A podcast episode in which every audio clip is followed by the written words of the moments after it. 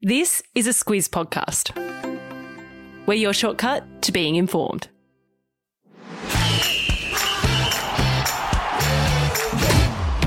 Good morning. This is Sport Today, your weekday sports news podcast that puts you ahead of the game. I'm Sam Ferris. And I'm Lucy Watkin. It's Thursday, the 31st of March. In your sport today, Australia advances to the World Cup final. Warney is farewelled in Melbourne. Tiger eyes a Masters return. And dad jokes at a press conference. This is your sport today. We're starting with cricket today because Australia is into the final of the Women's World Cup in New Zealand. Uh, the Aussies beat the West Indies by 157 runs yesterday. Uh, Luce. Alyssa Healy was the player of the match for a blazing century. How about some of those shots of hers? Some of those shots were just incredible, just off the middle of the bat every single time. Alyssa Healy, we had to wait a little while for play to start because of a rain delay, and the game was reduced to 45 overs per team. And the Aussies started pretty slow, but once they got through the new ball, they went big. Openers Rachel Haynes and Healy put on 216 runs together, and Healy made 129 of those. Australia finished on three for 305, then took regular wickets but none was more spectacular than the one handed grab by Beth Mooney. It's got to be one of the catches of the tournament. The Windies had a few injured players, which didn't help, so when their eighth wicket fell on 148, it was game over. Yeah, that Beth Mooney catch is outstanding. I've put a link to the match highlights in the episode notes so you can check it out. Uh, so the final is on Sunday, and Australia will face either England or South Africa. They play today Luce. Uh, who would the Aussies want to play in that one? Well, skipper Meg Lanning played a very straight bat and said it doesn't matter, and history suggests Australia will be the strong favourites to win no matter who they play. Australia have never lost to South Africa in one day cricket. There was a tie in 2016 in Coffs Harbour, but that's as close as South Africa have come to beating the Aussies.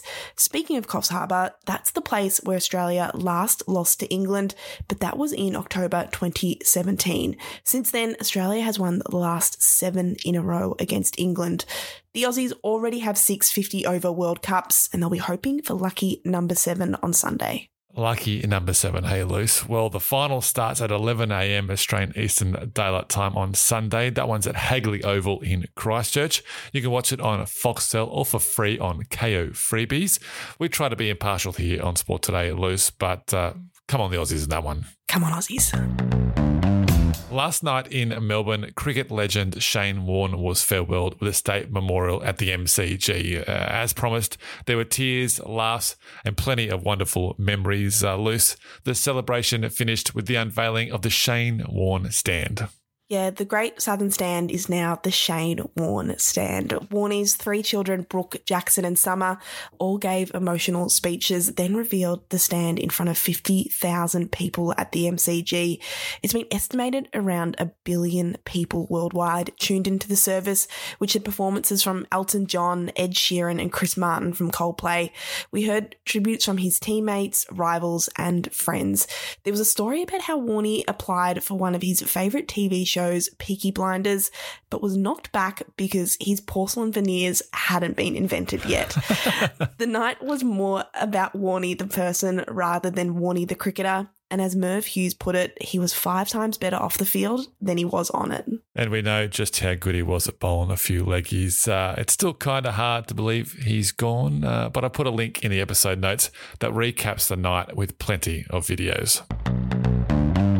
We're one week away from golf's first men's major of the year, and there are rumours one of the sport's greatest players could be making a shock return. I'm talking about Tiger Woods and Luce. We might just see him next week. And that would be wild because Woods almost died in a car crash last year. He's only played in one tournament, and that was 36 holes with his son back in December, where he was able to travel in a golf cart. But Woods had a practice round with his son Charlie on Tuesday at Augusta, where the Masters is played. Woods, who won the event five times, is expected to make a decision by the end of the week. Woods is one of the greatest golfers ever, and Rory McIlroy says it would be phenomenal to have Woods at the Masters this year. Yeah, this would be some kind of story. Uh, if you remember, he won the Masters in 2019 after coming back from serious back surgery. And that brings us to today's trivia question brought to you by Sportsmate Mobile. When did Woods win his first Masters title? Help us out here, Luce. It was in the 90s. We're going back a fair way for this one. Uh, find out the answer at the end of the show. Our football fans will know that yesterday was a massive day for World Cup qualifying. Uh, we saw the Aussies lose 1 0 to Saudi Arabia and found out a bit earlier that they'll play the United Arab Emirates in June in the next round of qualifying. And Luce, we also know who they'll play if they win that game. Yeah, that would be Peru. They finished fifth in South American qualifying after they beat Paraguay 2 0. Peru opened the scoring after just five minutes and added another goal before halftime to finish one point ahead of Colombia. They'll play the winners of the Socceroos game against the UAE on either June 13 or 14, and the winner of that match will qualify for Qatar. You said it was a big day of qualifying, and you're not wrong. In Africa, Egypt missed out on the World Cup after they lost to Senegal on penalties.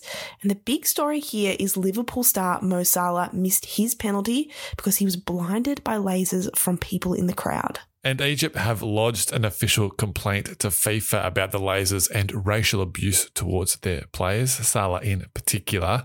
Over in Europe, Cristiano Ronaldo is through to his fifth World Cup after Portugal beat North Macedonia 2 0. The draw for the World Cup in Qatar will be released at about 3 a.m. Australian Eastern Daylight Time on Saturday. Nick Kyrgios was knocked out of the Miami Open singles draw yesterday with a straight sets loss to Italian Jannik Sinner. He played some great shots in the match, but Luce, all the focus has been on his behaviour. Yeah, this was a pretty typical Kyrgios match. There was heaps of highlights, but a few outbursts that cost him at crucial times. Kyrgios had a few arguments with the crowd and even had to deal with a fan running onto the court for a selfie, but his biggest battle was with the chair umpire. Kyrgios blew up at Carlos Bernardes several times and that him penalised a point. He was then docked a game to start the second set after another outburst and was one blow up away from being defaulted from the match. Yeah, he tweeted that Bernardes wasn't good enough to be doing the big matches and had another crack at him in his press conference. He's not done in Miami just yet, though. Kyrgios and Thanasi Kokkinakis are into the double semis finals. They had a straight sets win over the third seeds and then to the semis. Press conferences with athletes are usually pretty uneventful. We've been to heaps Luce. What do you reckon? 90% are uneventful? Yeah, I reckon it could even be 95%. Agreed. Well, basketballer Giannis Antetokounmpo in the NBA, he's a different story. He's always good for a quote, and now he's bringing his own jokes. Yeah, he's bringing joke books and everything. He's trying to put on a little show for the for reporters. Not uneventful at all. And this one wasn't a spur of the moment decision either by Giannis. He had a book of dad jokes with him and a big smile on his face, dying to tell the joke. He asked the reporters in the room, what do you call a cow on the floor? Ground beef. Fair to say, he loved it and he was already in a good mood because he just scored 40 points in the Bucks win over the 76ers and that win puts Milwaukee second in the Eastern Conference with the playoffs not far away. Sam, you recently became a dad, so I'm sure you'll be listening very intently to his jokes big fan of Giannis and an even bigger fan of dad jokes. Uh, and you know what the best thing is, Luce? He said he's going to do another one after his next game in New York. It's against Brooklyn on Friday morning Aussie time. So I can't wait because, as I said, these jokes are right in my wheelhouse. I'll be tuning in for sure. Time for Catch This, the stuff that caught our eye, what's coming up. And Luce, something's caught your eye because you've had one eye on a huge women's football match this morning as we record this podcast. I hope you've been paying attention. Uh, what's going on there? Well, Barcelona are taking on Real Madrid in the UEFA Women's Champions League. It's at Camp Nou, and all 99,000 tickets were sold out before the game started. So they're going to set a massive record for crowd attendance at this game, which is super exciting for the game. Yeah, and as we hit publish on this podcast, the match is over. Barcelona won 5 2, and the official crowd was 91,553, which makes it one of the largest, if not the largest, women's sporting matches of all time.